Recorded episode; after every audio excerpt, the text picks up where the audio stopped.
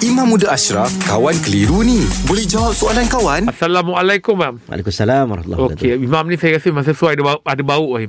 Ada jambang. Ada, oh ya. Ha, dia memang lagi nampak dia solid eh. Macam maskulin lah. Ha. Ha.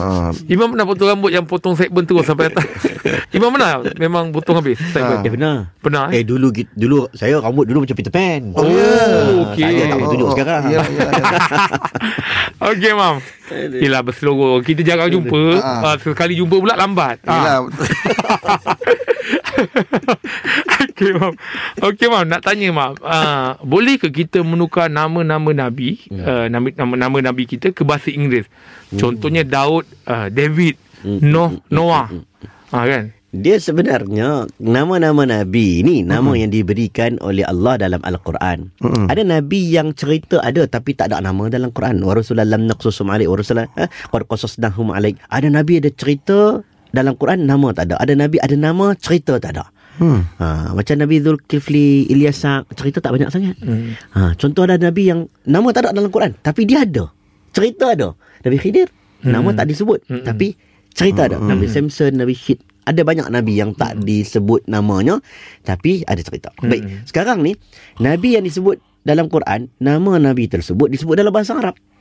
Nuh, Adam, Hmm. Idris, Sulaiman dalam Ya. bahasa Arab. Hmm. Ada mungkin ada sebahagian bahasa-bahasa yang lain kan. Hmm. Tetapi bila kita tengok ejaannya kalau menepati dengan ter, tertulis dalam al-Quran, okeylah. Hmm. Sebutan sesama. Sebutan tu sama, okeylah. Mm-mm. Ha, dia nak tulis ikut bahasa Inggeris, ikut bahasa apa. Contohnya dia panggil David dalam Inggeris. Tak nak menjadi kesalahan. Mm-mm. Ha, sebab itulah bahasa Inggerisnya. Tapi bila kita tanya, yang betulnya adalah Daud. Ha, nak sebut betul-betul. Hmm. Okey, Noah sebab ejaan. Saya tak boleh nak cakap sebab ada orang negara sebahagian orang eja Muhammad lain. Hmm. Macam kita lah dulu ada MHD je. Ha, ha. Ha, betul. Ha, kita tak boleh nak salahkan orang dulu-dulu. Mm-mm. Mungkin orang kalau tu pergi belah negara Afrika, ejaan dia lagi nampak kita tengok macam tak betul. Tapi itu ejaan negara dia. ha, ya. Tak menjadi kesalahan ikut ejaan negara bahasa masing-masing, tak menjadi kesalahan.